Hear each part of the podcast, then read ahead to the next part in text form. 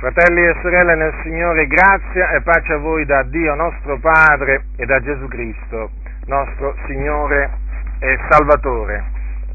Oggi, con l'aiuto di Dio, mediante le Sacre Scritture, vorrò parlarvi dei farisei.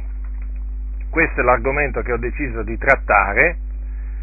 Vi parlerò dunque eh, dei componenti di questa antica setta giudaica, era una delle sette del giudaismo ai tempi di Gesù, e la ragione per cui ho deciso di parlarvi dei farisei è affinché voi comprendiate bene chi, chi sono veramente i farisei anche al giorno d'oggi. Perché i farisei avevano un determinato comportamento, avevano un determinato modo di pensare, di ragionare, di parlare, avevano anche una particolare dottrina che li contraddistingueva. E Gesù, Gesù un giorno ha detto di guardare, cioè ha detto ai suoi discepoli che si dovevano guardare dal lievito dei, eh, dei farisei, che è ipocrisia. Dunque, se ci dobbiamo guardare da questo lievito, evidentemente è perché esso è pericoloso. Altronde Gesù lo ha definito ipocrisia. È pericoloso e quello che, eh, diciamo, crea, quello che produce questo lievito è appunto una persona ipocrita. Noi ci dobbiamo guardare dal diventare degli, degli ipocriti come i farisei, i farisei antichi.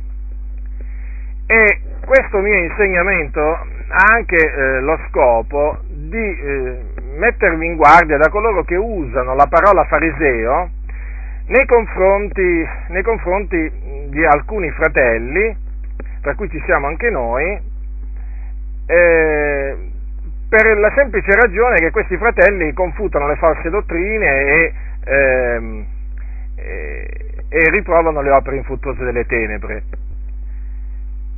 E lo usano questa espressione perché è comune in mezzo alla fratellanza usare espressioni o parole di cui peraltro spesso non, quelli che le usano non sanno nemmeno il significato, e perché fa loro comodo additare qualcuno che gli dà fastidio come un fariseo. Siamo sempre punto da capo, naturalmente i nostri, i nostri, nemici, quelli che sono diventati i nostri nemici perché gli abbiamo detto la verità e perché gli diciamo la verità, naturalmente mh, mm, ci accusano, tra le altre cose, anche di essere dei farisei. Dunque è importante sapere, eh, sapere qualcosa sui farisei, o comunque quello che la Bibbia ci presenta a loro, a loro riguardo.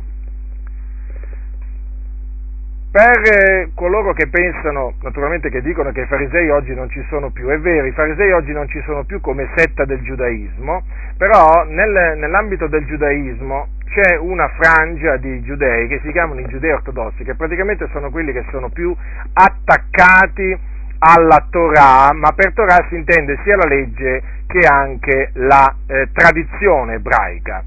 E questi, eh, questi ebrei eh, di nascita, eh, che si contraddistinguono per questo attaccamento alla tradizione, appunto, sono gli ebrei, gli ebrei ortodossi. E tra gli ebrei, gli ebrei ortodossi poi a loro volta si suddividono in, diverse, in diversi gruppi, comunque che hanno in comune sempre questo, questo grande attaccamento alla tradizione, alla tradizione dei, loro, dei loro padri. Allora vediamo mediante le sacre scritture chi erano questi farisei. Allora i farisei erano la setta del giudaismo più rigida e, e nel, nel, leggere il Vangelo di Matteo, Marco, eh, Luca e Giovanni non si può non imbattersi nei farisei e naturalmente anche nei loro scribi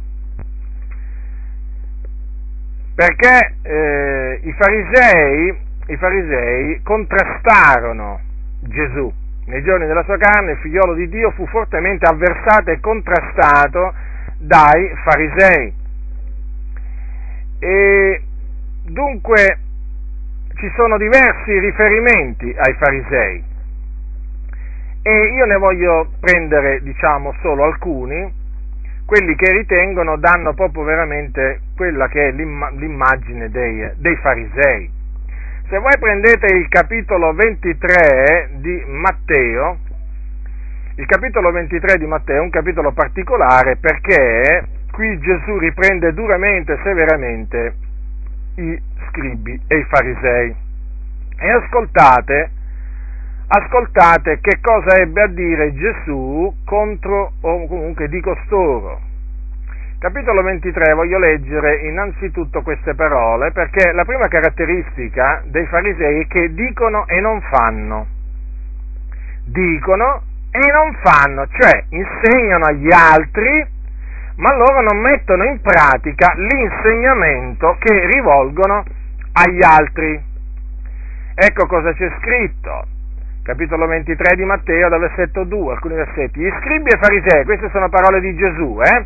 Gli scribi e farisei seggono sulla cattedra di Mosè, fate dunque ed osservate tutte le cose che vi diranno, ma non fate secondo le opere loro, perché dicono e non fanno. Vedete dunque?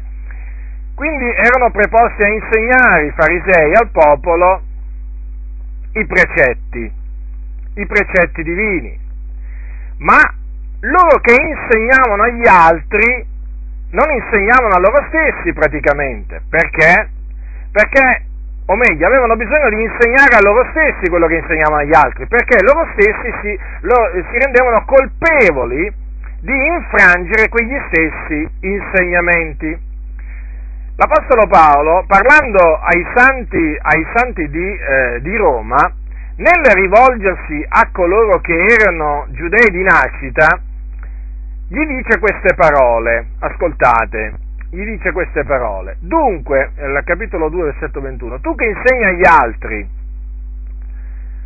o meglio, mm, leggiamo alcuni versetti prima, dal versetto 17. Ora, se tu ti chiami giudeo e ti riposi sulla legge e ti glori in Dio e conosci la sua volontà e discerni la differenza delle cose, essendo ammaestrato dalla legge, ti persuadi d'essere guida dei ciechi, luce di quelli che sono nelle tenebre, educatore degli, degli scempi, maestro dei fanciulli, perché hai nella legge la formula della conoscenza della verità, come mai dunque tu che insegni agli altri non insegni a te stesso? Tu che predichi che non si deve rubare, rubi, tu che dici che non si deve commettere adulterio, commetti adulterio, tu che hai in abominio gli idoli, saccheggi i templi, tu che meni vanto della legge disonori Dio trasgredendo la legge? Vedete dunque il comportamento farisaico, chiamiamolo così, per, diciamo, per, per, per rendere meglio diciamo, l'idea. Colui che, è, diciamo, che ha il carattere del fariseo dice e non fa, predica agli altri che non si deve rubare, ma lui ruba, predica agli altri che non si deve commettere adulterio, ma lui commette adulterio predica eh, agli altri diciamo che gli idoli sono in abominio a Dio, ma che fa lui? Saccheggia i templi per prendere gli idoli. Si vanta della legge di Dio, però la trasgredisce. Comprendete dunque? Ecco perché l'Apostolo Paolo dice a costui che è un ipocrita, dice come mai dunque tu che insegni agli altri non insegni a te stesso? Certo, perché che giova insegnare agli altri quando poi si è trasgressori di quegli insegnamenti che si rivolgono agli altri? È evidente dunque che questo è un comportamento ipocrita, un, comportamento falso, un comportamento condannato da Dio. E questo era il comportamento dei farisei. Vedete? Una di quelle caratteristiche veramente che proprio li distingueva. Dicevano e non facevano, e loro erano sulla cattedra di Mosè, badate bene, sedevano sulla cattedra di Mosè, quindi avevano un posto importante nel giudaismo antico, perché erano loro che ammaestravano, ammaestravano il, il popolo. Ora, è evidente che alla luce di ciò ci dobbiamo guardare da questa ipocrisia. E come se ci dobbiamo guardare? Non possiamo insegnare agli altri e poi trasgredire ciò che noi diciamo agli altri di fare. Se facessimo così saremmo giustamente etichettati degli ipocriti. Ma lungi da noi dal diventare ipocriti come i farisei, perché vedete Gesù chiamò i farisei ipocriti, oltre che stolti, guide cieche. Gesù così li chiamò, eh? Ipocriti. Eh, quindi badiamo molto bene che quando Gesù riprese i farisei e anche naturalmente gli scribi dicendogli che erano degli ipocriti, eh, Gesù diceva quello che, quello che corrispondeva al, al, vero, perché Gesù non giudicava eh, secondo l'apparenza, ma giudicava con giusto giudizio. E dunque questi erano veramente degli ipocriti. D'altronde, persone che dicono e non fanno, non possono essere altro che degli, degli ipocriti. Quindi è bene essere non soltanto uditori della parola, ma anche facitori, o meglio, o meglio, per coloro che sono stati chiamati da Dio a predicare, a insegnare, non soltanto pra- predicatori della parola, ma anche praticatori della parola, perché se, che, giova, che giova conoscere le sacre scritture e poi non, non osservare quello che le scritture ci comandano di fare, che giova udire la parola di Dio e non metterla, e non metterla in pratica, che giova? Non giova niente, e poi va a disonore dell'Evangelo. Quando Giacomo dice siate facitori della parola e non soltanto uditori, cioè è bene essere uditori, come anche è bene essere predicatori, per chi naturalmente è stato chiamato da Dio a predicare la parola, però è bene essere facitori di quello che si sente e di quello che si predica, facitori.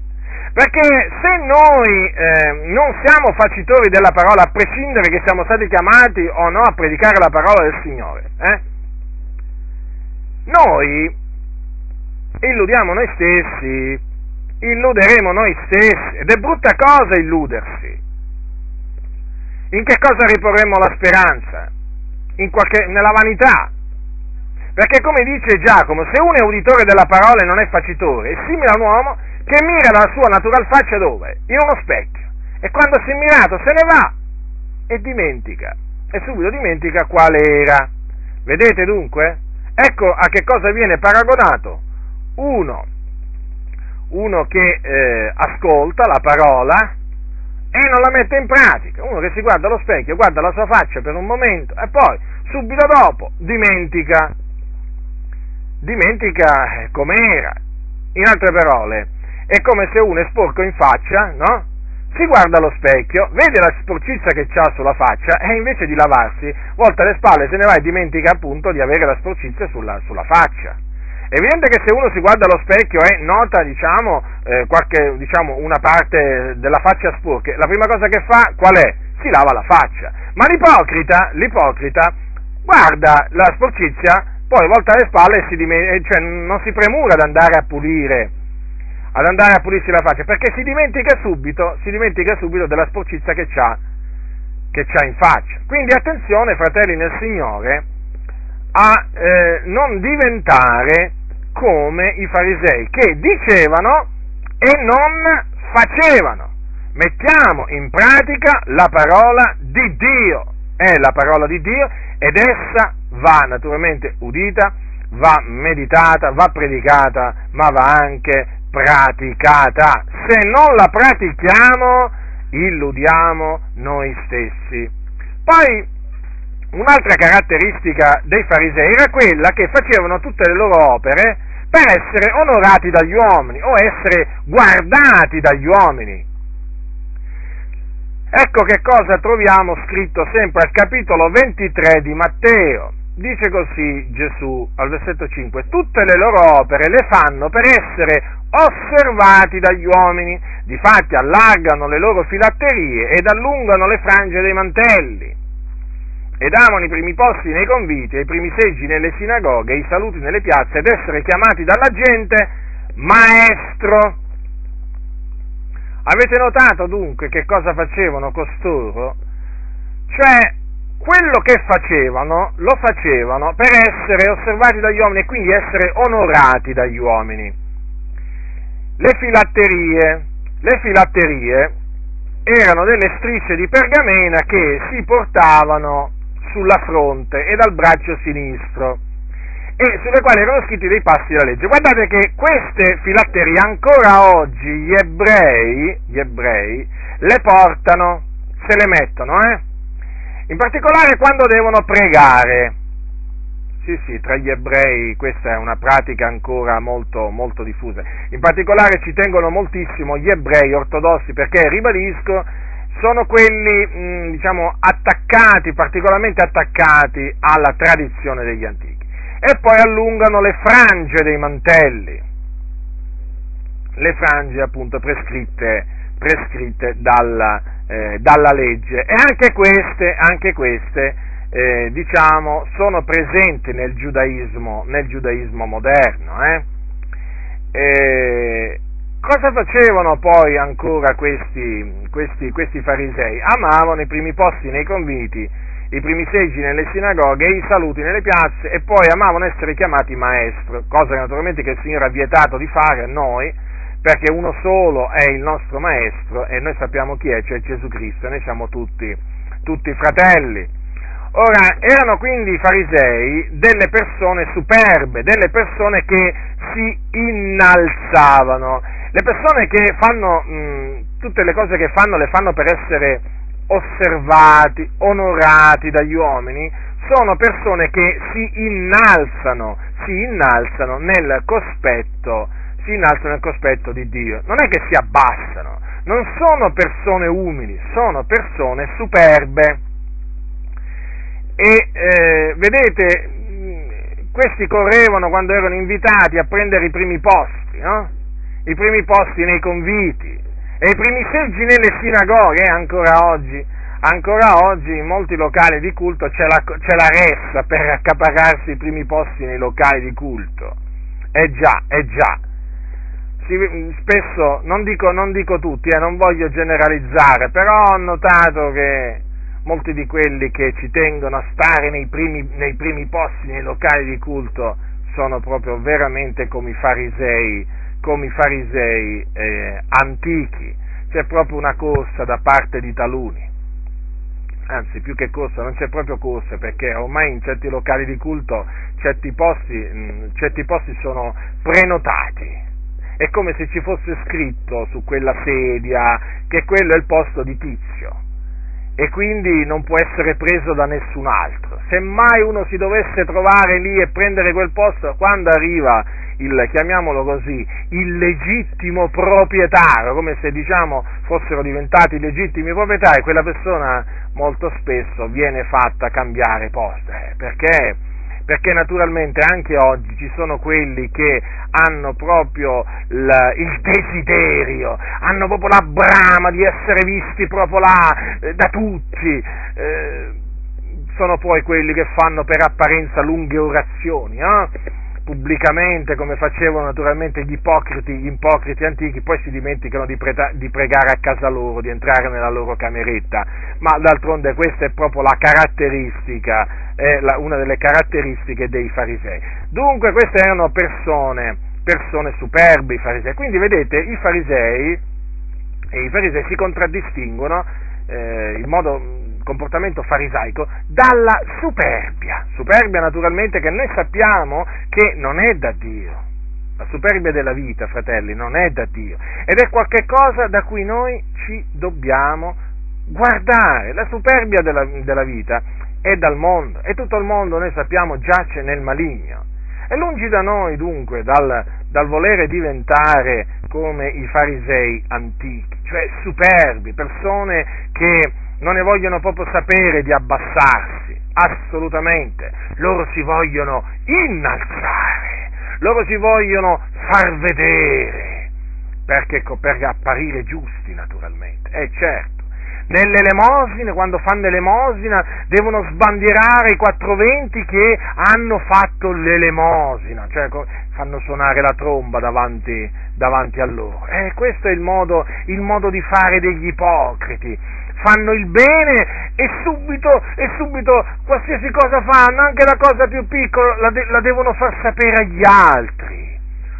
O, eh, devono suonare la tromba, o come dissi una volta, o la trombetta. Non importa di che tromba si tratta, però loro devono sempre far sapere agli altri quanto hanno dato eh, a quello, a quell'altro, cosa hanno fatto di bene, ma non è che non agiscono così i giusti, le persone sincere, le persone umili, le persone, le persone veramente che si comportano in maniera degna del Vangelo, quando fanno elemosina, eh, prendono e danno, e spesso non sanno nemmeno loro quanto danno, prendono dalla tasca e danno.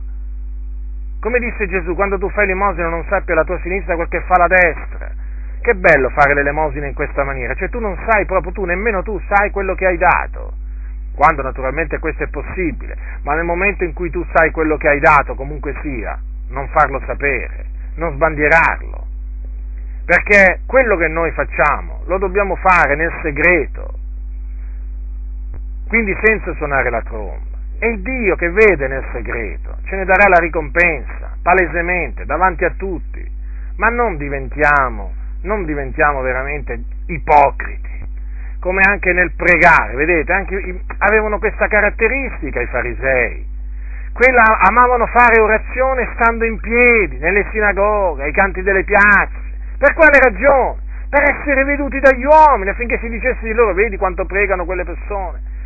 Però Gesù di costoro cosa disse? E in verità vi dico che codesto è il premio che ne hanno. Eh, quale premio possono ottenere queste persone dal Signore? Questo, ecco. Questo è il premio che ne hanno, quello di essere visti, di essere visti dagli uomini.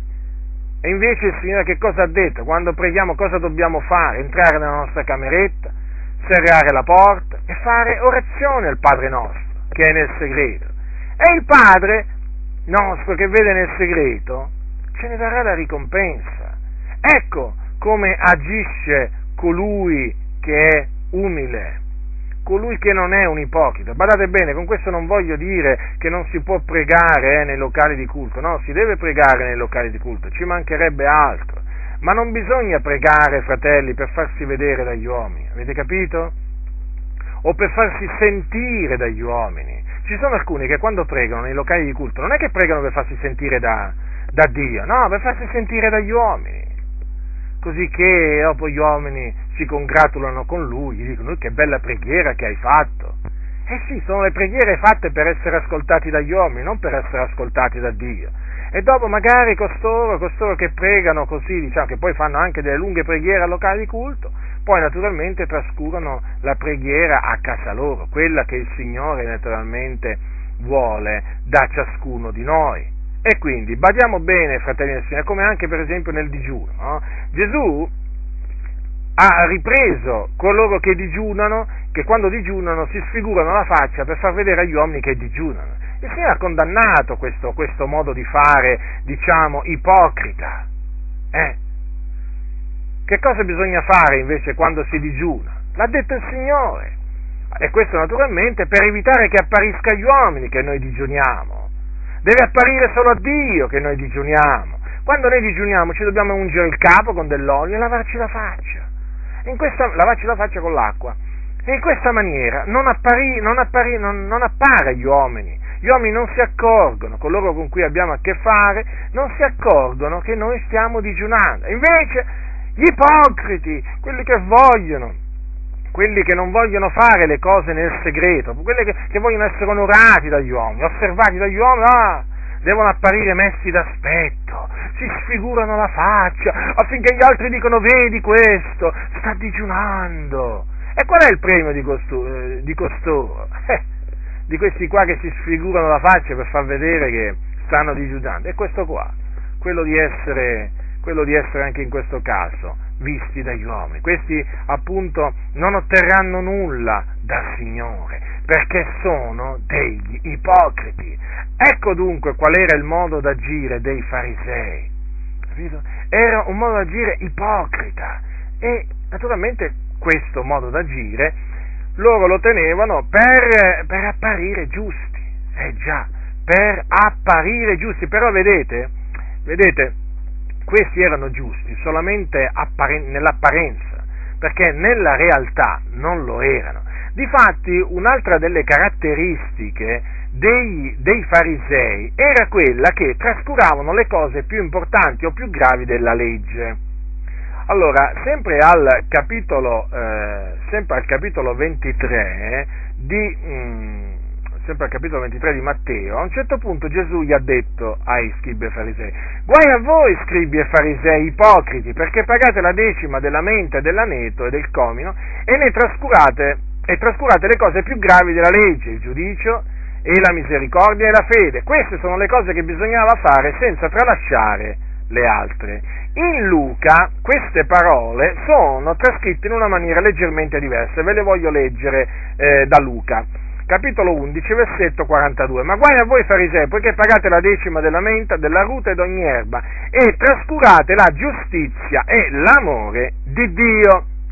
Dunque, i farisei, i farisei pagavano la decima, erano molto scrupolosi nel pagamento della decima, decima naturalmente che loro erano chiamati a pagare essendo ebrei di nascita. Naturalmente la cosa adesso non ci riguarda a noi perché sotto la grazia noi siamo chiamati a dare, a dare secondo che abbiamo deliberato in cuor nostro, ma appunto non essendo più sotto la legge di Mosè non siamo più obbligati a pagare la decima.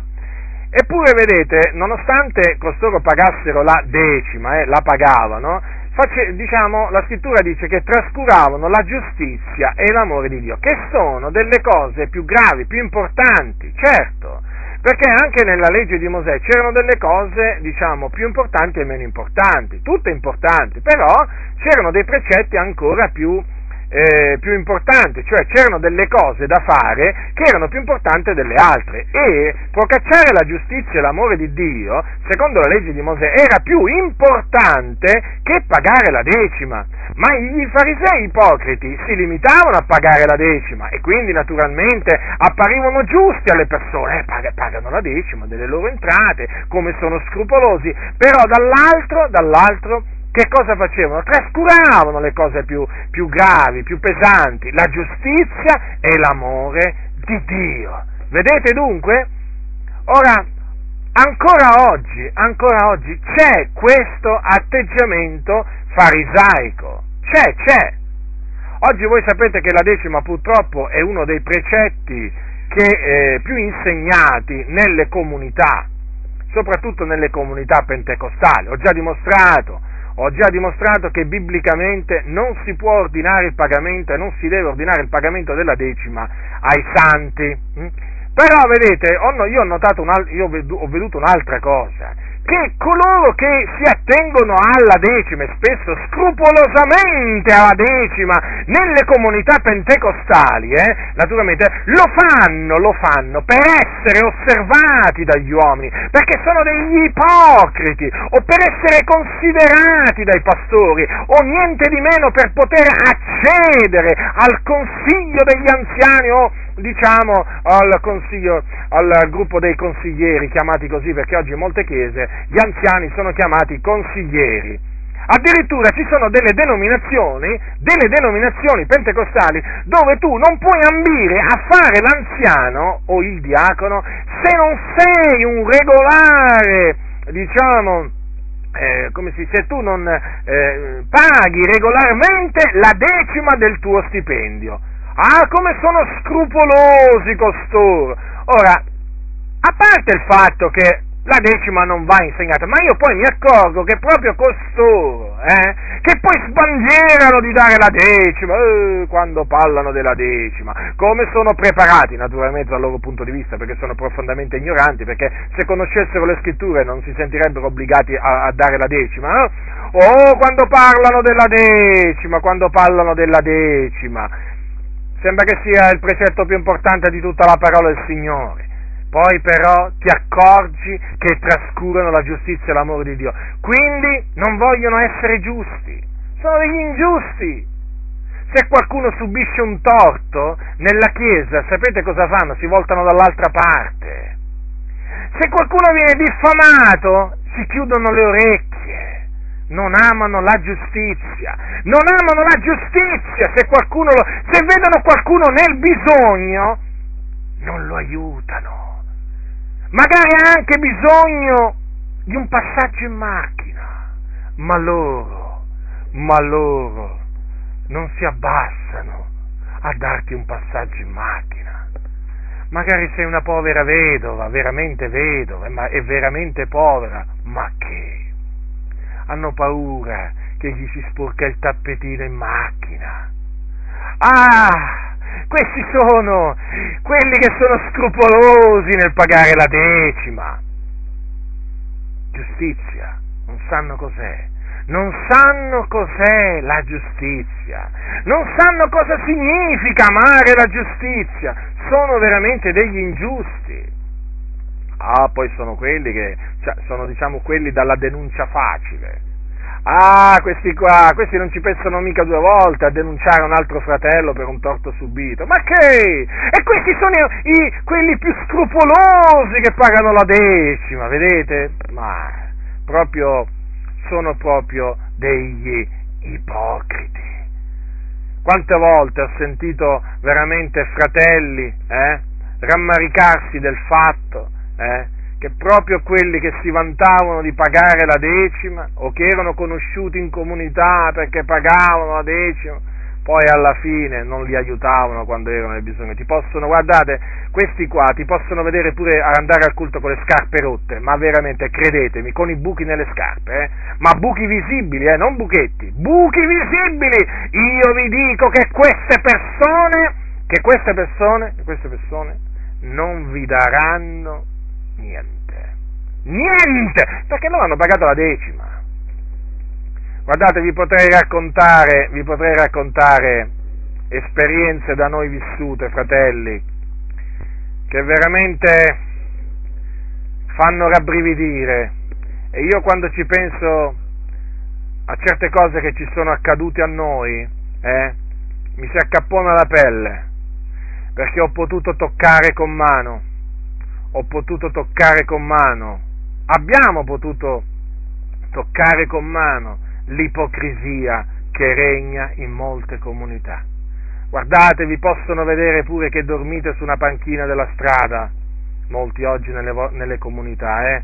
Ma guardate, vi possono proprio vedere, vedere, eh? Perché non avete un luogo veramente dove posare il capo, là vi lasciano, là vi lasciano. Possono vedere anche che avete bisogno proprio di un passaggio in macchina. No, non se ne parla non se ne parla, possono pure vedere che avete bisogno di un po' d'acqua da bere, non se ne parla, fratelli, non se ne parla. Loro hanno la mente ad altro, alla decima, ad andare al culto, ad andare ai convegni, loro a questo hanno l'animo, ma loro non amano la fratellanza e infatti trascurano anche l'amore di Dio. È un amore solo verbale, non è pratico. E questo rattrista molto perché poi sono quelli che ci vengono ad accusare. Noi li conosciamo bene questi. Noi i nostri accusatori li conosciamo molto bene. Noi conosciamo gli, i nostri amici, ma conosciamo anche i nostri nemici e li conosciamo bene. Ed è ora veramente che si sappia, si sappia come poi si comportano costoro all'atto pratico. Conosciamo nei minimi particolari le loro parole, i loro sguardi.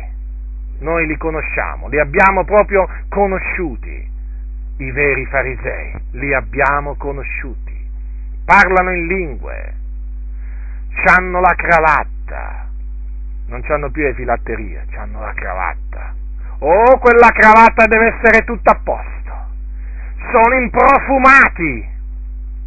E come se sono improfumati?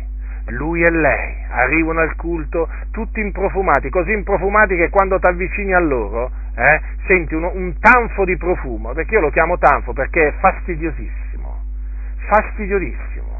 Puoi, puoi, capire, puoi capire che sono passati da un certo posto perché hanno un particolare profumo, fortissimo, fanno di tutto, fanno di tutto per farsi notare anche in questa maniera, ma se ti vedono nel bisogno, se ti vedono nel bisogno scompaiono, scompaiono, all'improvviso, perché trascurano la giustizia e l'amore di Dio. Sapete, conoscete i sepolcri imbiancati, le tombe imbiancate? Beh, basta andare in qualsiasi cimitero, hm? ci sono di quei bei mausolei, ci sono di be- be- belle tombe bianche fuori, belle adornate, belle pulite, esteriormente, ma dentro, ma dentro sono piena di ossa di morte e di immondizia. Ecco, ecco costoro, eh, questi scrupolosi pagatori della decima, eh, poi spesso, non dico tutti, eh, non voglio generalizzare, ma in molti casi ci si trova davanti a dei veri e propri sepolcri imbiancati, belli di fuori, oh come sono belli, sono imbiancati, sono chiamati sepolcri imbiancati perché sono imbiancati, non anneriti, imbiancati ma dentro sono pieno d'ossa di morte ed ogni immondizia, come ha detto Gesù. Gesù così li ha chiamati gli scribi e farisei, sepolcri imbiancati. Dunque, vedete, fratelli nel Signore, come si riconoscono i veri, i veri farisei. Ah, come si riconoscono, eh? Poi sono pure zelanti, eh? Sono zelanti, sì, sì, sì. Hanno quest'altra caratteristica, però sapete, il loro zelo è volto al male al peggio e non al bene, al meglio. E sono come gli antichi scribi farisei, eh? che Gesù disse scorrete mare e terra per fare un proselito, il fatto che sia lo rendete figliuolo della genia il doppio di voi, pensate voi, questi ai proseliti come, ai loro proseliti come li facevano diventare, peggio di loro. Praticamente i discepoli diventa, diventa, diventavano peggiori dei maestri e così sono questi. Voi conoscete i loro discepoli, i discepoli di costoro sono peggio di loro nulla di nuovo sotto, nulla di nuovo sotto, sotto il sole, fratelli. Noi parliamo di cose ormai antiche, non abbiamo novità, non abbiamo novità da portarvi, fratelli. La realtà poi è quella che diciamo eh, si vedeva ai tempi, ai tempi di Gesù. D'altronde c'è un passo nella Bibbia che dice ciò che è già stato prima. C'è di qualcosa di cui meravigliarsi? No, oramai tutto quello che noi vediamo accadere sotto il sole lo possiamo leggere tranquillamente nella Bibbia. Esiste, sono cose che esistevano anche allora. Certo, allora non esisteva il computer, allora non esistevano tanti tanti mezzi di comunicazione, il telefono e tante cose, però, però vedete, il lievito dei farisei come esisteva allora esiste ancora oggi, quello, quello esiste ancora oggi, sapete? o meglio, esiste ancora oggi quello che esisteva, esisteva a quel tempo. Dunque dobbiamo badare mh, mm, a noi stessi, innanzitutto, fratelli, innanzitutto badare a noi stessi e per non diventare come i farisei, perché vi ricordo che i farisei furono chiamati da Gesù ipocriti, ipocriti, guide cieche, stolti. Parole dure ebbe Gesù verso i scribi e farisei, eh? Parole dure. Spesso si dimentica che Gesù ebbe anche un parlare duro, un linguaggio duro, severo, naturalmente verso coloro che meritavano tutto ciò. Eh, bisogna naturalmente ricordarlo questo. Gesù non si rivolgeva a tutti in questa maniera, ma verso gli ipocriti si rivolgeva con parole dure, parole severe, di biasimo. E ancora oggi è giusto, è giusto riprendere coloro che hanno un comportamento farisaico o un comportamento ipocrita esattamente come fece, come fece Gesù. Sì, ci sono discorsi di Gesù di cui oggi non si sente mai parlare in comunità, perché? Perché oggi ci sono molti ipocriti, è molto semplice, e spesso, e spesso chi deve riprendere gli ipocriti è un ipocrita anche lui, perché? Dal pulpito voi sapete che molti sono degli ipocriti. E non possono, eh, non possono rimproverare gli ipocriti, perché se lo facessero eh, verrebbero subito additati eh, gli direbbero, dato che conoscono la condotta di questi ipocriti, diciamo, che predicano, gli direbbero, ma tu, prima di insegnare a noi, insegna a te stesso. Ecco perché oggi non si sentono riprendere gli ipocriti dal pulpito come dovrebbero essere ripresi. Eh, è molto semplice, fratelli nel Signore. È una triste realtà, ma è la realtà e la dobbiamo, la dobbiamo fare presente. Un'altra eh, caratteristica un'altra caratteristica dei farisei era che annullavano la parola di Dio con dei precetti umani. Ora prendete il capitolo, il capitolo 15 di Matteo, leggerò una parte di questo capitolo per farvi capire, per farvi capire costoro come si atteggiavano nei confronti della parola di Dio. Capitolo 15 di Matteo dal versetto 1 è scritto. Allora si accostarono a Gesù dei farisei degli scribi venuti da Gerusalemme e gli dissero perché i tuoi discepoli trasgrediscono la tradizione degli antichi? poiché non si lavano le mani quando prendono cibo. Ma egli rispose loro, e voi perché trasgredite il comandamento di Dio a motivo della vostra tradizione? Dio infatti ha detto onora tuo padre e tua madre e chi maledice padre o madre sia punito di morte. Voi invece dite se uno dice a suo padre o a sua madre quello con cui potrei assisterti è offerto a Dio, egli non è più obbligato ad onorare suo padre o sua madre ed avete annullata la parola di Dio a cagione della vostra tradizione. Ipocriti, ben profetò Isaia di voi quando disse questo popolo mi onora con le labbra ma il cuor loro è lontano da me, ma invano mi rendono il loro culto insegnando dottrine che sono precetti d'uomini. E chiamata a sé la moltitudine disse loro ascoltate, intendete, non è quello che entra nella bocca che contamina l'uomo, ma quel che esce dalla bocca, ecco quello che contamina l'uomo. Allora i suoi discepoli accostatisi gli dissero, sai tu che i farisei quando hanno udito questo discorso ne sono rimasti scandalizzati? Ed egli rispose loro, ogni pianta che il Padre mio celeste non ha piantata sarà sradicata, lasciateli, sono ciechi, guide di ciechi. Ora se un cieco guida un altro cieco, ambedue cadranno nella fossa. Pietro allora prese a dirgli, spiegaci la parabola. E Gesù disse, siete anche voi tuttora privi di intendimento? Non capite voi che tutto quello che entra nella bocca va nel ventre ed è gettato fuori nella latrina? Ma quel che esce dalla bocca viene dal cuore ed è quello che contamina l'uomo. Poiché dal cuore vengono pensieri malvagi, omicidi, adulteri, fornicazioni, furti, false testimonianze e diffamazioni. Queste sono le cose che contaminano l'uomo, ma il mangiare con le mani non lavate non contamina l'uomo. Ora, i farisei, essendo che, eh, assieme agli scribi, essendo che si attenevano alla tradizione degli antichi, e vi ricordo che gli ebrei, eh, diciamo di allora, come anche gli ebrei di oggi, mettono la parola di Dio, cioè mettono la legge allo stesso, diciamo, eh, cioè la, la tradizione la mettono allo stesso livello della legge di Mosè. E infatti viene chiamata Torah, anche eh, diciamo, la tradizione degli antichi.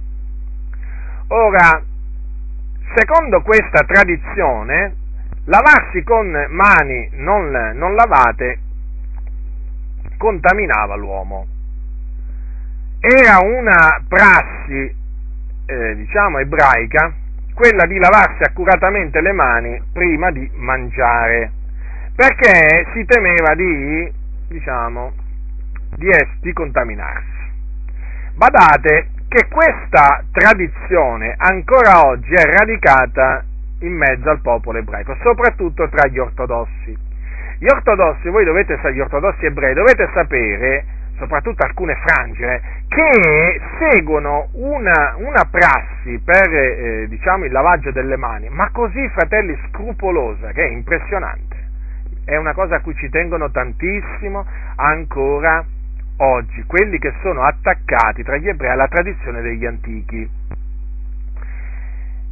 Ti dicono il movimento che devi fare, quante volte devi lavare, insomma la maniera in cui ti devi asciugare. Insomma, fratelli del Signore, sappiate che è proprio una tradizione ben radicata a cui tengono moltissimo gli ebrei ortodossi. Ora, i farisei si lamentarono, o meglio, accusarono i discepoli di Gesù di, tra- di, di trasgredire la tradizione degli antichi.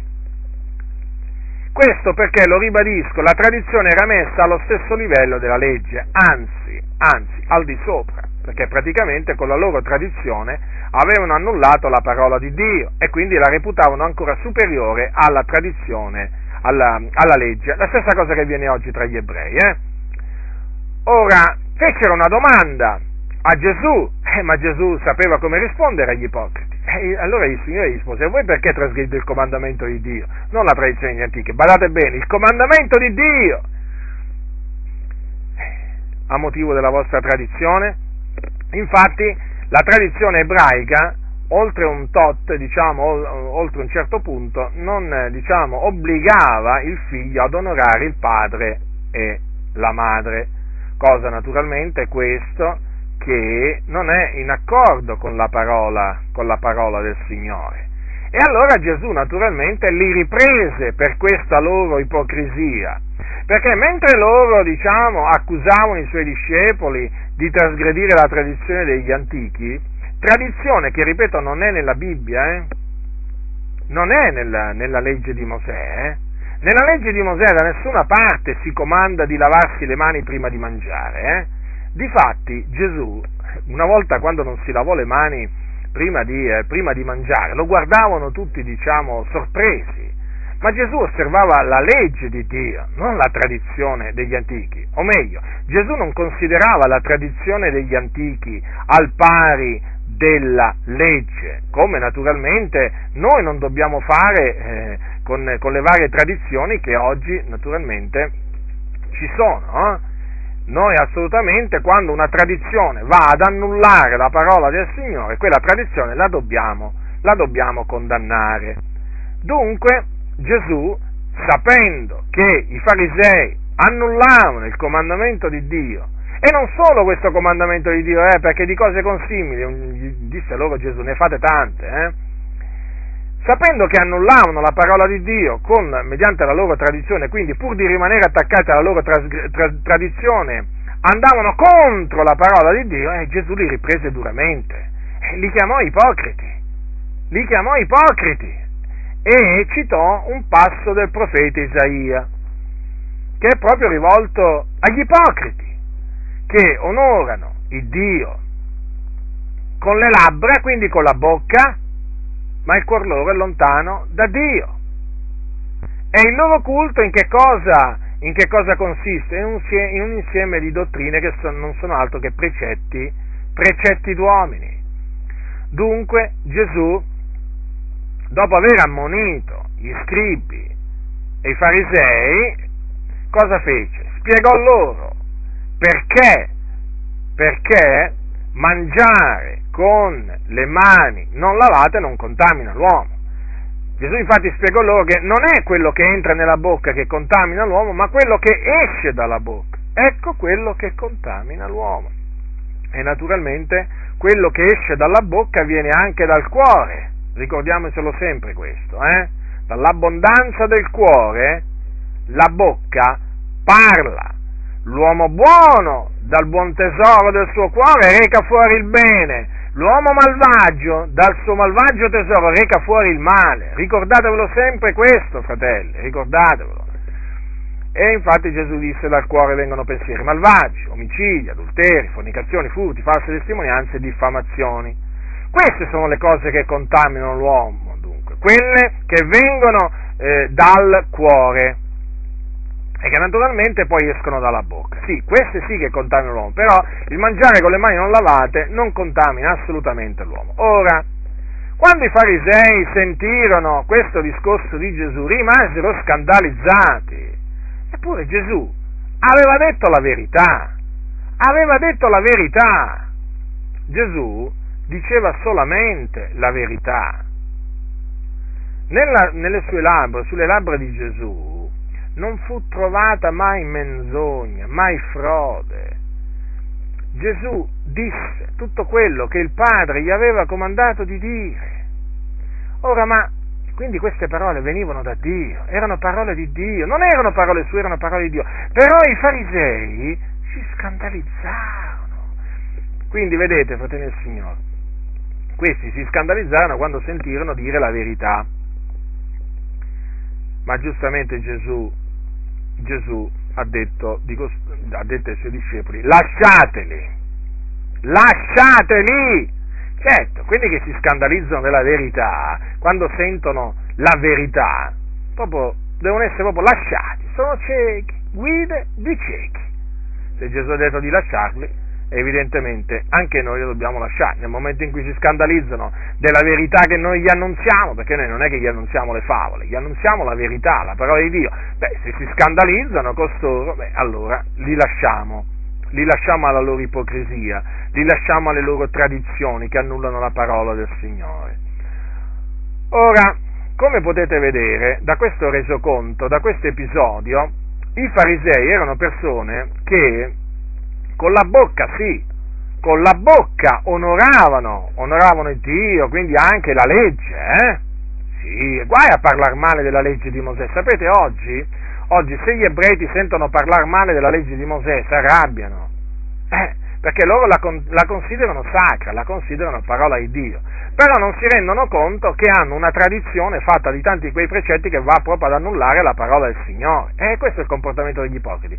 Ancora oggi in mezzo al popolo del Signore che cosa succede? Succede la stessa cosa. In mezzo alla Chiesa succede appunto che questi, che, i veri farisei, no? quelli che hanno un comportamento farisaico, hm, si riempono la bocca di ammirazione, di onore verso la Bibbia, la Bibbia, la parola di Dio, unica nostra fonte di autorità eh, in campo di morale, di fede, di dottrina. Oh sì, sì, con la bocca onorano la parola del Signore, dal pulpito, ma come la onorano la parola di Dio? Guai se sentono dire, se sentono dire qualcosa contro, diciamo, la Bibbia, se sentono dire che la Bibbia è un libro di favole, no, no, no, no. La Bibbia è la parola di Dio, giustamente, eh, badate bene, giustamente fanno bene a parlare in questa maniera della Bibbia, però all'atto pratico fanno prevalere sulla parola di Dio la loro tradizione, insegnamenti d'uomini che voltano le spalle alla verità. Ecco dunque i moderni farisei, ecco una delle caratteristiche fondamentali dei farisei moderni, annullano la parola di Dio, quindi all'atto pratico loro non onorano la parola del Signore, hanno in avversione la parola di Dio.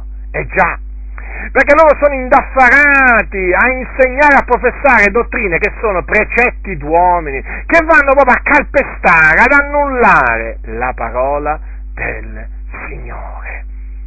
Le loro favole, quante favole, profane ciance da vecchie, oh quante se ne sentono con cui costoro annullano la parola di Dio, vani ragionamenti, discorsi insensati che vanno proprio contro la parola del Signore.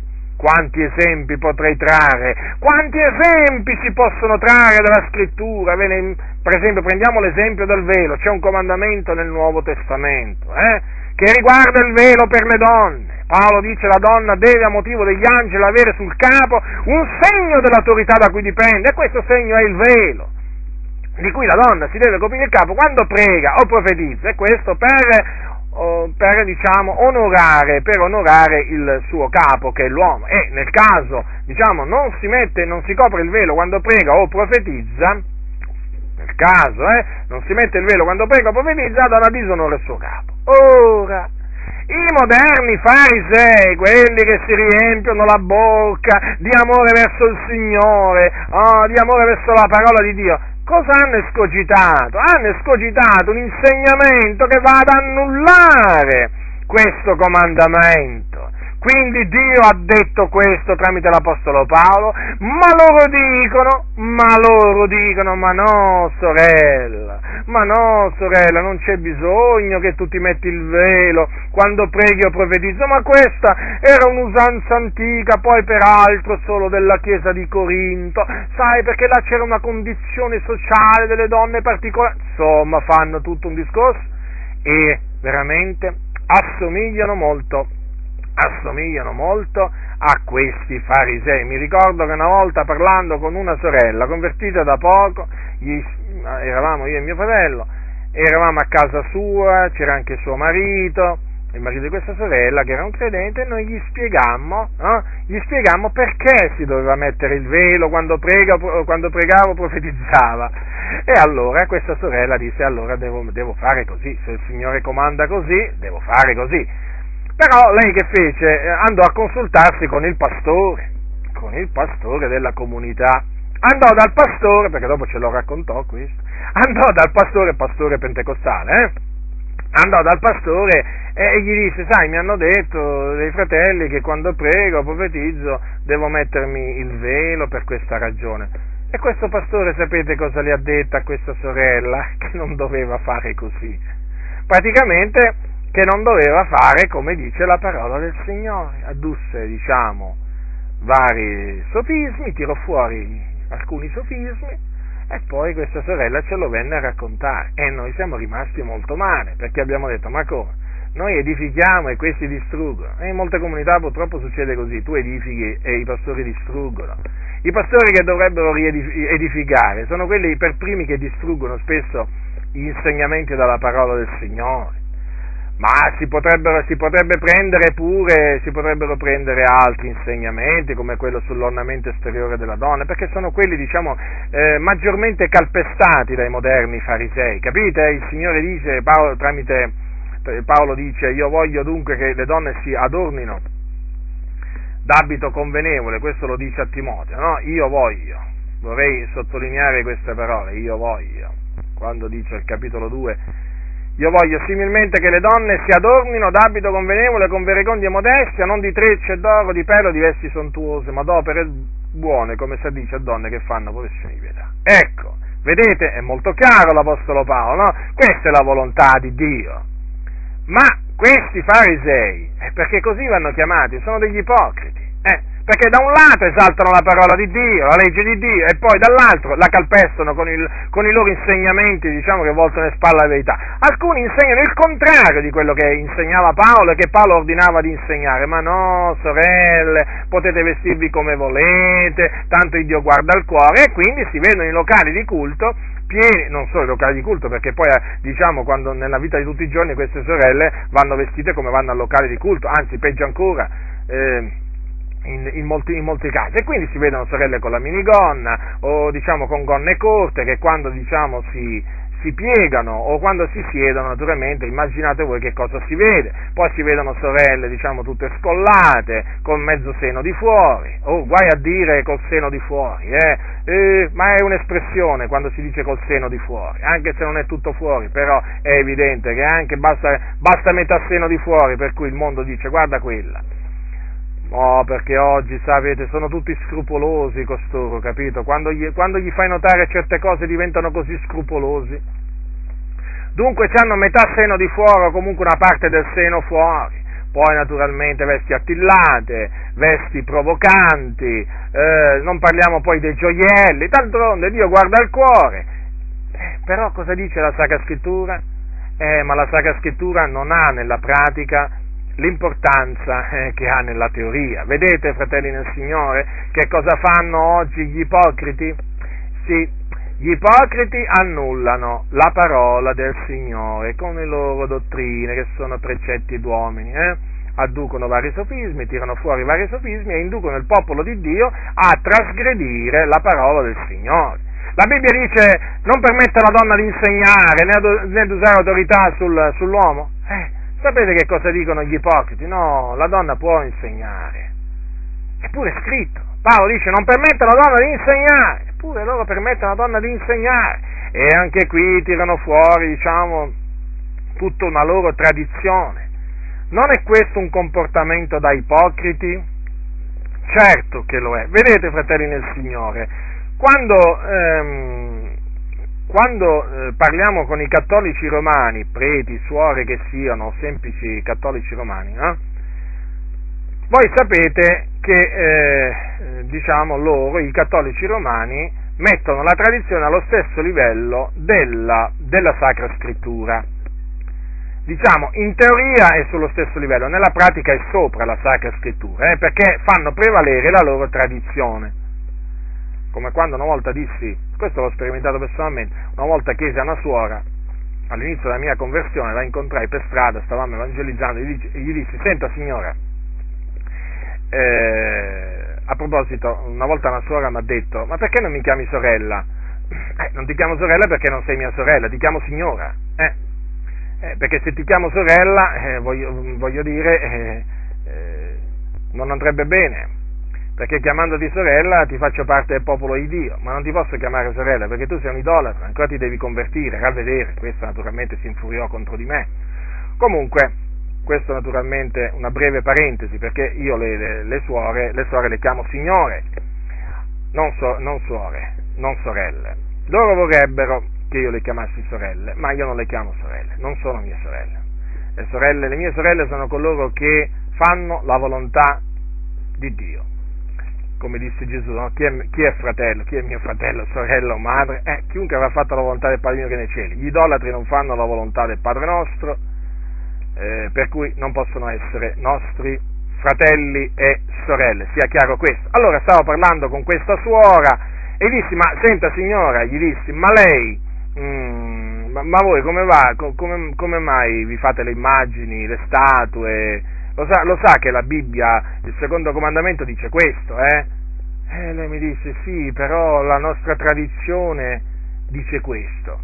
E allora naturalmente gli fece appunto un discorso sulla, sulla, sulla loro tradizione.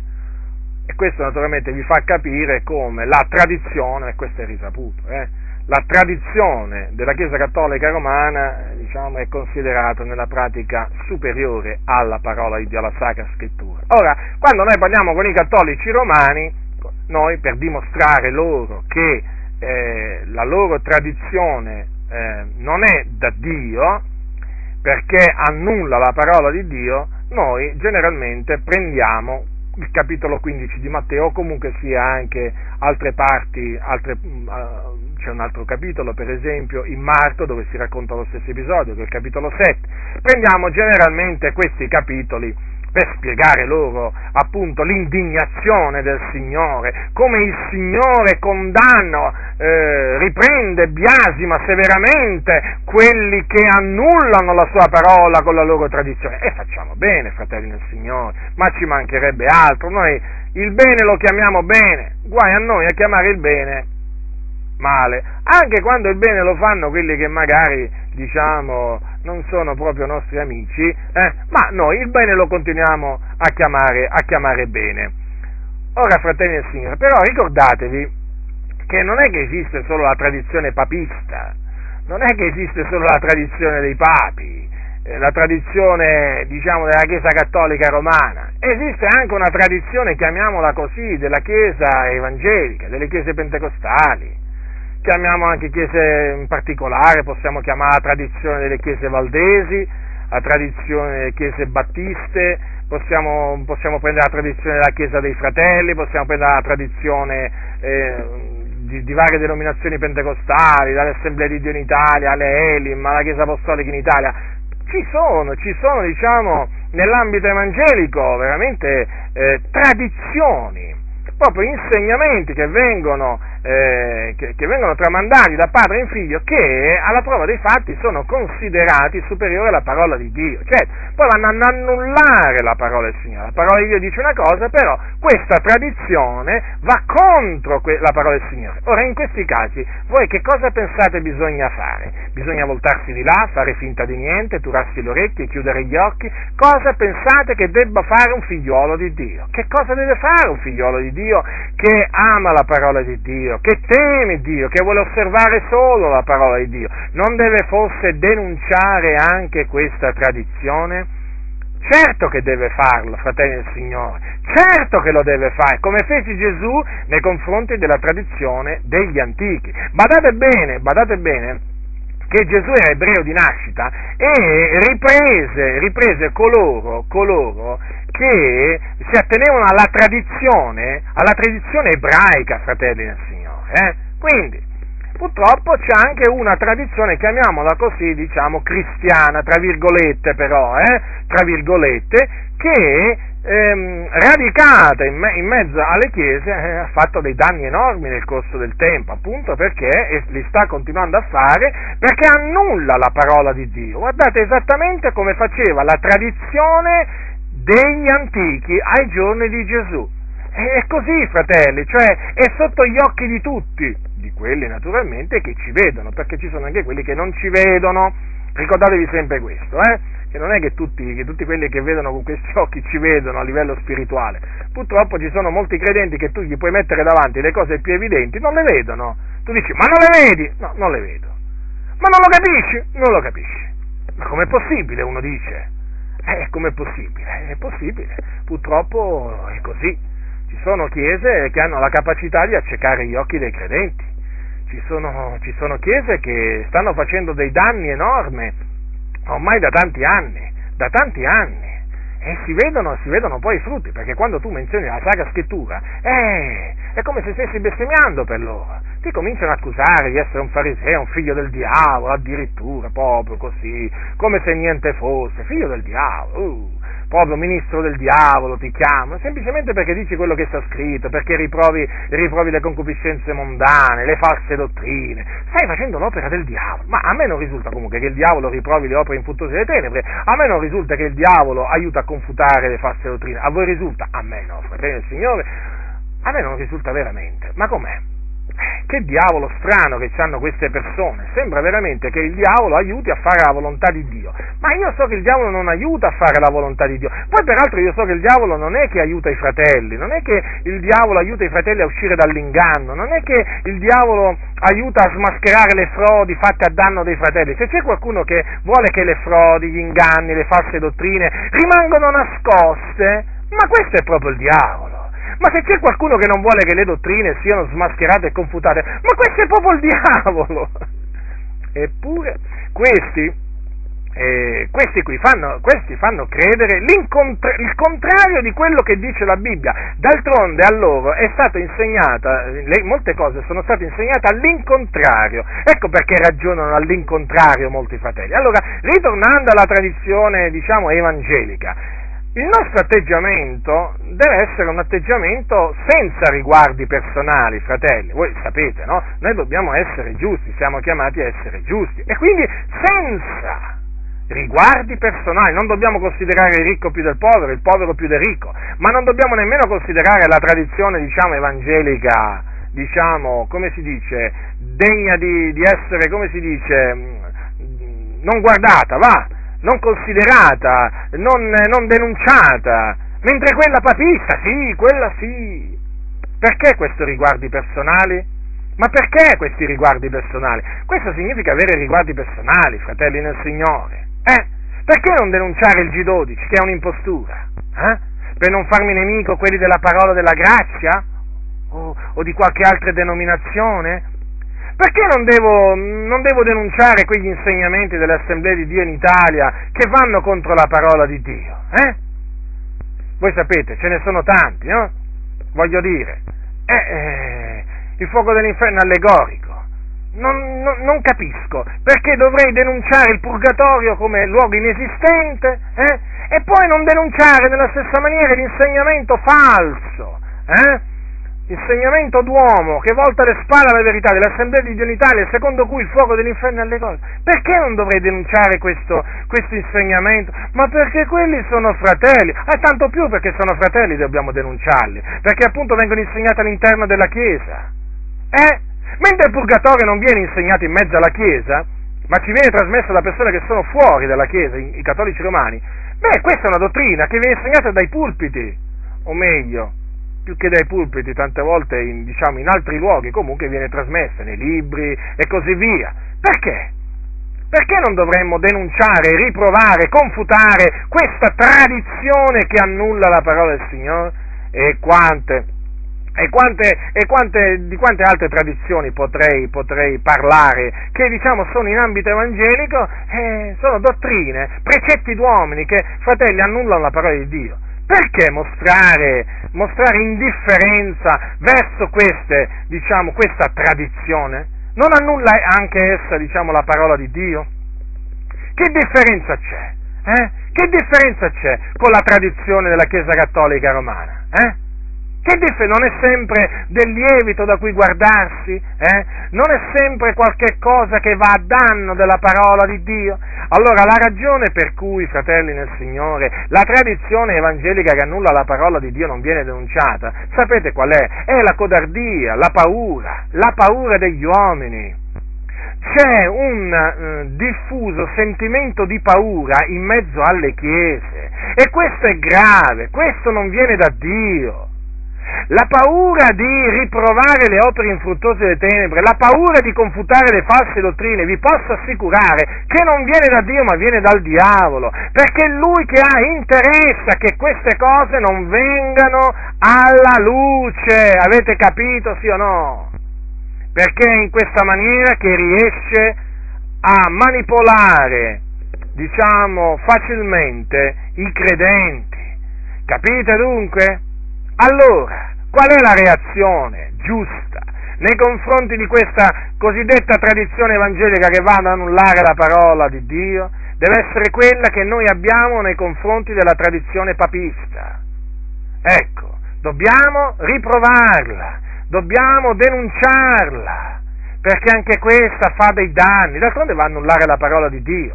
Vi stavo dicendo la paura, sì, la paura, la paura degli uomini che costituisce un laccio, ti impedisce di muoverti, ti impedisce di vivere come si deve vivere agli occhi del Signore.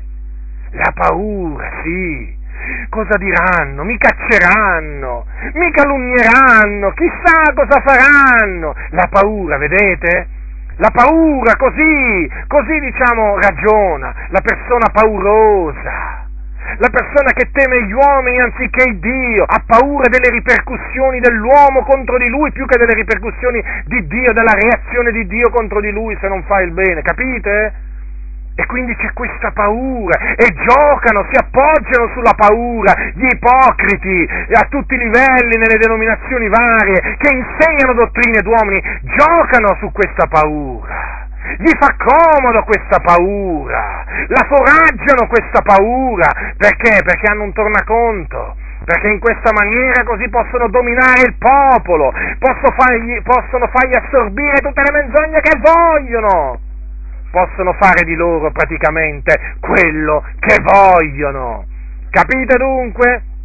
Gesù invece non guardò in faccia nessuno, riprese gli scribi e farisei, non curanti della reazione che avrebbero potuto avere. Guardate che gli scribi e farisei ai tempi di Gesù contavano, erano membri del Sinedro i farisei, eh? l'organo giurisdizionale diciamo a livello religioso degli ebrei, contava e contava molto, gli, gli farisei contavano molto a quel tempo, ma Gesù dinanzi al loro comportamento, dinanzi alle, loro dottrine d'uomini che veramente annullavano la parola di Dio, non ci pensò mica due volte a rimproverarli, a chiamarli ipocriti, a riprenderli. Ma perché Gesù? Gesù non temeva gli uomini, Gesù temeva il Dio. Quello che dobbiamo fare noi, temere il Dio, come disse Gesù, non temete coloro che uccidono il corpo ma non possono uccidere l'anima. Temete piuttosto colui che dopo aver ucciso il corpo può gettare nella genna. Avete capito che dobbiamo temere?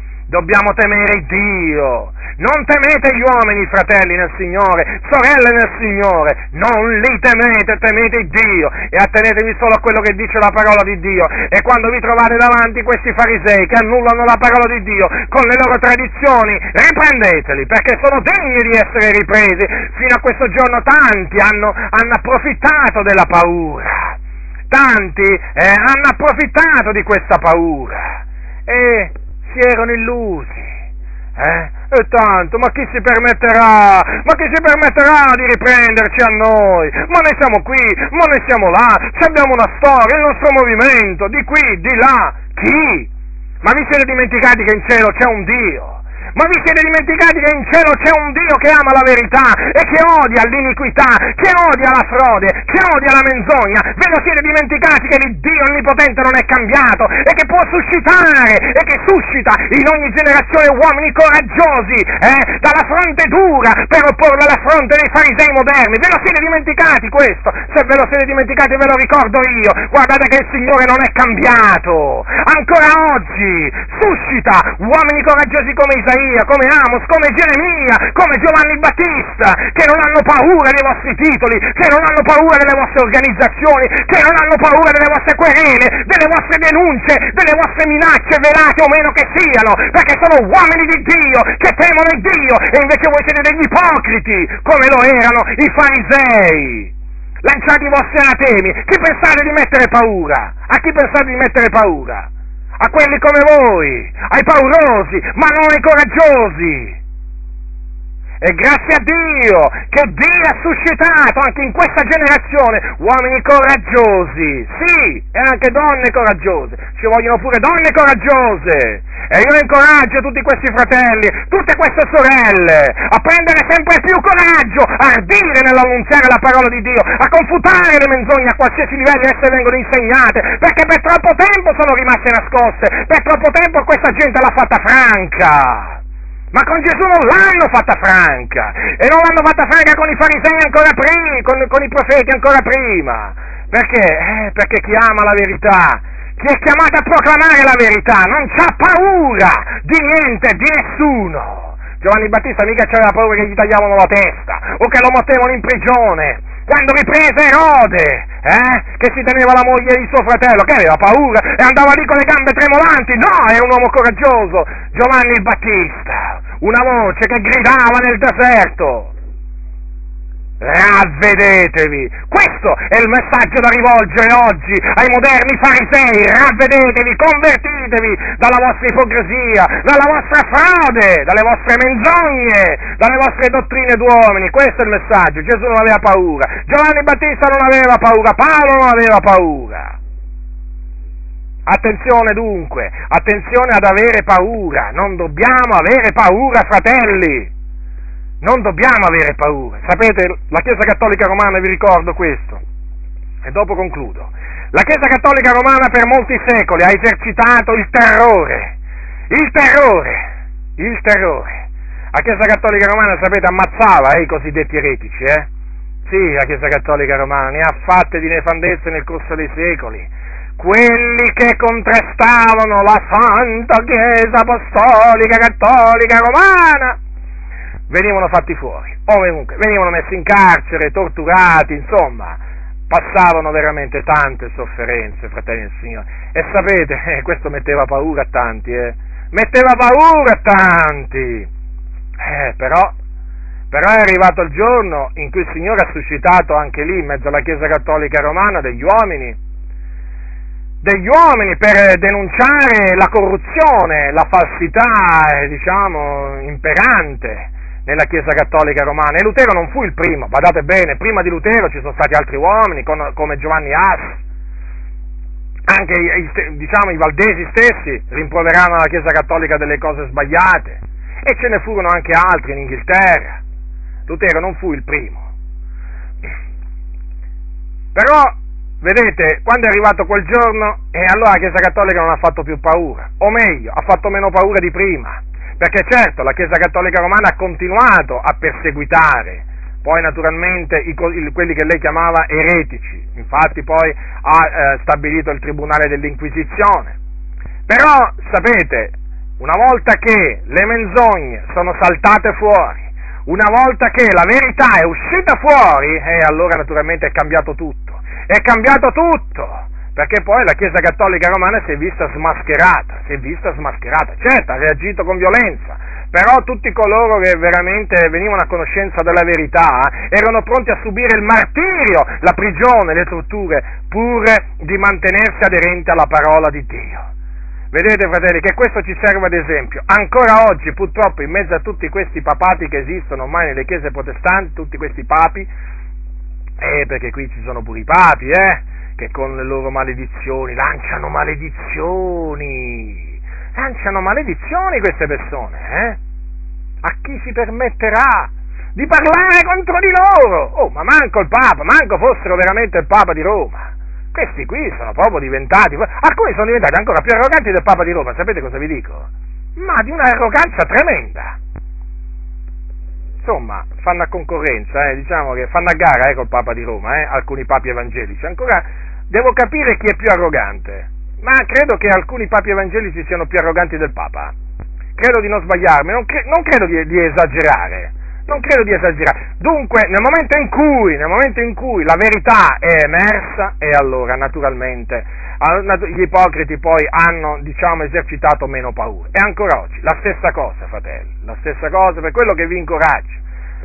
La verità è emersa, le menzogne sono confutate, ormai è evidente, è manifesto, tutto ciò che è manifesto è luce. Capite? Non abbiate paura, non abbiate paura, fratelli del Signore, non temete, parlate, non tacete, la verità deve diffondersi, la menzogna deve arretrare, arretrare. Certo, non la elimineremo del tutto, però intanto cominciamo a farla arretrare, eh? E dobbiamo spingere, spingiamo, fratelli del Signore, spingiamo contro queste dottrine d'uomini sparse dai moderni farisei, spingiamo, spingiamo, questo vuole il Signore, questa è la volontà di Dio. E rimaniamo uniti, rimaniamo uniti, uniti in questo combattimento, in questa buona guerra, in questa buona guerra. in cui usiamo armi spirituali e non carnali, perché noi non, non camminiamo secondo la carne. Noi camminiamo secondo lo spirito e quindi usiamo armi spirituali e le armi spirituali, sapete, sono potenti sono potenti nel cospetto di Dio a distruggere i ragionamenti ed ogni altezza che si eleva contro la conoscenza di Dio. Avete delle armi, fratelli, o meglio abbiamo delle armi potenti, sappiate questo. L'armeria veramente che Dio ci ha fornito è l'armeria potente, indistruttibile. La verità, sapete, è indistruttibile. La menzogna si può distruggere, la verità no. Come disse Paolo, non possiamo fare nulla contro la verità, quel che possiamo è per la verità. E invece oggi i farisei, sapete cosa pensano? I farisei moderni, ah, che possono fare qualcosa contro la verità. Ah, si sono sbagliati. Si sono sbagliati, si sono illusi e adesso naturalmente è manifesto, è manifesto, l'errore è manifesto, gli errori sono manifesti e dobbiamo rendere grazie a Dio, all'Iddio onnipotente, all'Iddio vivente e vero che ha fatto sì ha fatto sì che le menzogne dei moderni farisei venissero alla luce e che adesso fossero quindi manifeste. E quindi i fratelli possono giudicare correttamente, possono veramente capire chi sono i veri farisei, già, i veri farisei. Ah, come sono felice, ah, come sono felice, sono felice nel Signore perché la verità rende felici, la giustizia rende felici, il Signore ci rende felici. Quando noi ci schieriamo a favore della verità, sono felice per questo, perché so di lottare a favore della verità, per la verità, e lottateci anche voi, fratelli, fino alla fine, strenuamente, strenuamente, sapete, bisogna lottare strenuamente, eh? non così, tanto per lottare, eh? Non facciamo le cose fiaccamente, facciamole con vigore, con vigore, con fermezza, perché questo vuole il Signore. Fratelli, difendiamo la verità dagli attacchi dei farisei, difendiamola, come fece Gesù, eh? Gesù, lo zelo della tua casa mi consuma, vi ricordate queste parole? Sono scritte nella Bibbia, eh? veramente ciascuno di noi deve dire lo zelo della tua casa mi consuma, ma non del locale di culto, eh? attenzione. Lo zelo della tua casa, la casa di Dio siamo noi, quindi la casa di Dio è la fratellanza. Lo zelo per la fratellanza ci deve consumare giorno e notte. Avete capito dunque? Quale zelo? No? Perché oggi c'hanno, molti hanno più, più zelo per il locale di culto che per la fratellanza. Perché? Perché il locale di culto vale più della fratellanza. Avete notato quanto ci tengono al locale di culto e quanto non ci tengono alla fratellanza? Io l'ho notato. E come se l'ho notato? e come, ma non solo io, l'abbiamo notato in tanti, quindi non arretriamo, avanziamo con forza, con decisione, passo dopo passo, contro veramente questa ondata di eresie, di precetti d'uomini, eh, dei farisei moderni che hanno annullato la parola del Signore. Dunque la mia naturalmente è una viva esortazione a proseguire, fratelli, a proseguire in questa come dice l'Apostolo Paolo, la chiama la buona guerra, sapete? Eh già, c'è una cattiva guerra, ma c'è anche una buona guerra. La nostra è la buona guerra. Alcuni quando sentono, cominciano a sentire parlare di guerra, ma che cosa siete diventati? Fa? Ma come i talebani siete diventati? Ma che siete diventati? Come gli estremisti islamici? Eh, parlate di guerra, di buona guerra, che loro hanno la jihad. Noi abbiamo la buona guerra, o il buon combattimento. E per chi non lo sapesse, il buon combattimento è fatto di, diciamo, scontri. E noi ci stiamo scontrando ma ci stiamo scontrando contro i principati, le potestà, i dominatori di questo mondo di tenebre, le forze spirituali della malvagità che sono in luoghi celesti. Ecco contro chi ci stiamo, ci stiamo scontrando, perché sono loro gli artefici di questa confusione, di questa Babilonia in mezzo alle chiese evangeliche. Sono loro gli originatori di queste menzogne, di queste dottrine di demoni, sono loro, di questi vani ragionamenti, di questi sofismi, sono loro. E quindi la nostra è la guerra contro costoro contro questi esseri spirituali malvagi e purtroppo in mezzo alle chiese gli viene lasciato fare e dire quello che vogliono. E allora il nostro combattimento è contro costoro. Buona guerra è chiamata, fratelli. È una buona guerra di cui si sa l'esito. Eh, l'esito è, diciamo, scontato. La vittoria appartiene all'Eterno. e dunque eh, la vittoria appartiene a tutti quelli che, che sono dalla parte del Signore, quindi dalla parte della verità e noi siamo e vogliamo rimanere dalla parte della verità fino alla fine. La grazia del Signore nostro Gesù Cristo sia con tutti coloro che lo amano con purità incorrotta.